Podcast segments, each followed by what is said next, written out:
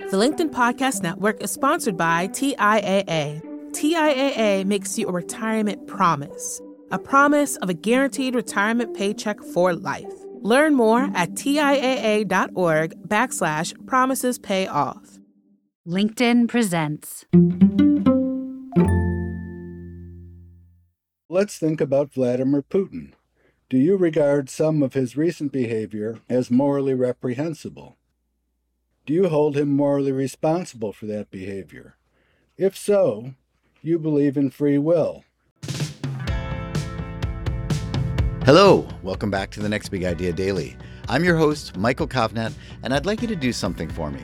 Think of a movie, any movie. Got one? Okay, now here's my question. Out of all the possible movies you're familiar with, did you choose the movie that came to mind, or did it come to mind? That is, was it the result of a complex process of associations, memories, biochemical reactions, and other factors beyond your control? Do you truly have free will? Or is that an illusion? While the truth of the matter is that all of your choices result from a chain of physical causes stretching deep into the past, and you really can't choose anything other than what those causes dictate. It's a troubling question for many of us, but it doesn't have to be a daunting one. Last week, we heard from neuroscientist Robert Sapolsky, who firmly believes we don't have free will.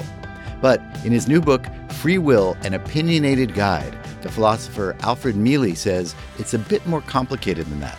Here's Alfred to share his big ideas.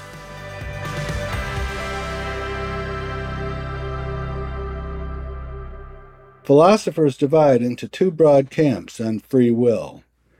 There are those who claim that free will and what we call determinism can coexist, and those who reject this claim. Both sides are deeply entrenched.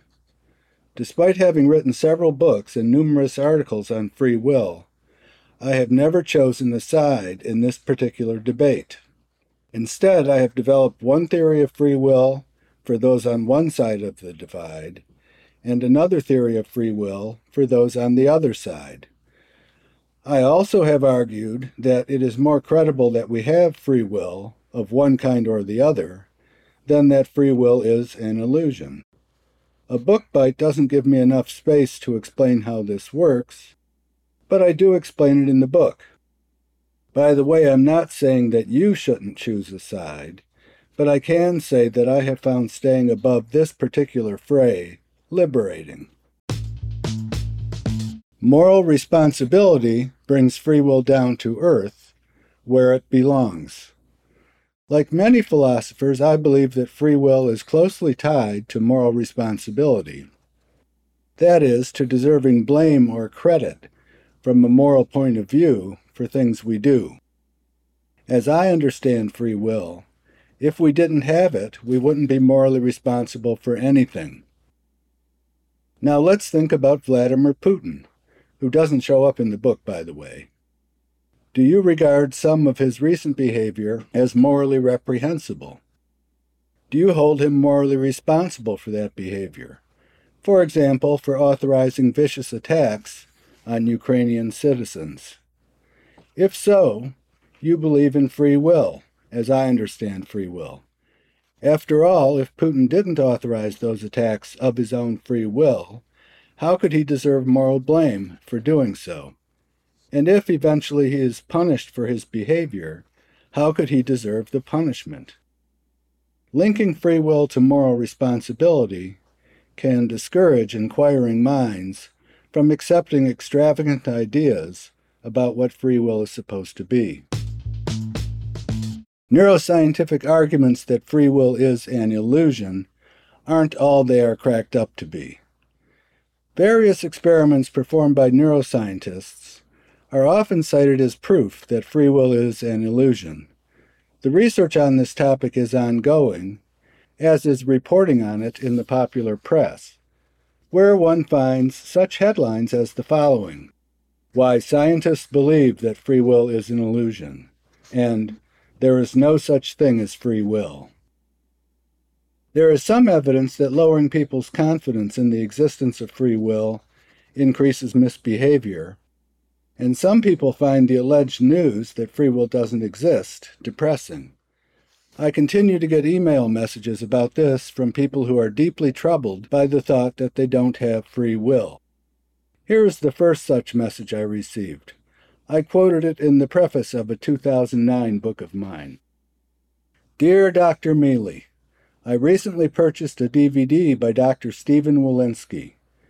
He explains from the point of view of neuroscience that there is no such thing as free will, as we can only perceive an action after it has already occurred. Can you please help me with this? I can understand that I don't know what thought will occur next, but that that has already happened is beyond comprehension. Thank you, as I am in a lot of despair. Well, the good news, for this person and for others, is that the data produced by these experiments don't support the conclusion that free will is an illusion.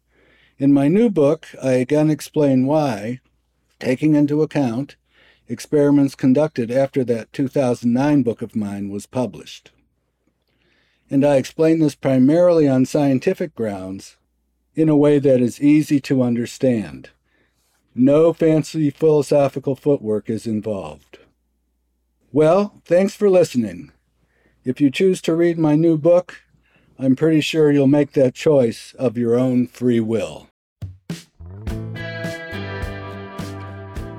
Thanks, Alfred. Well, I don't know if we've settled the debate over free will.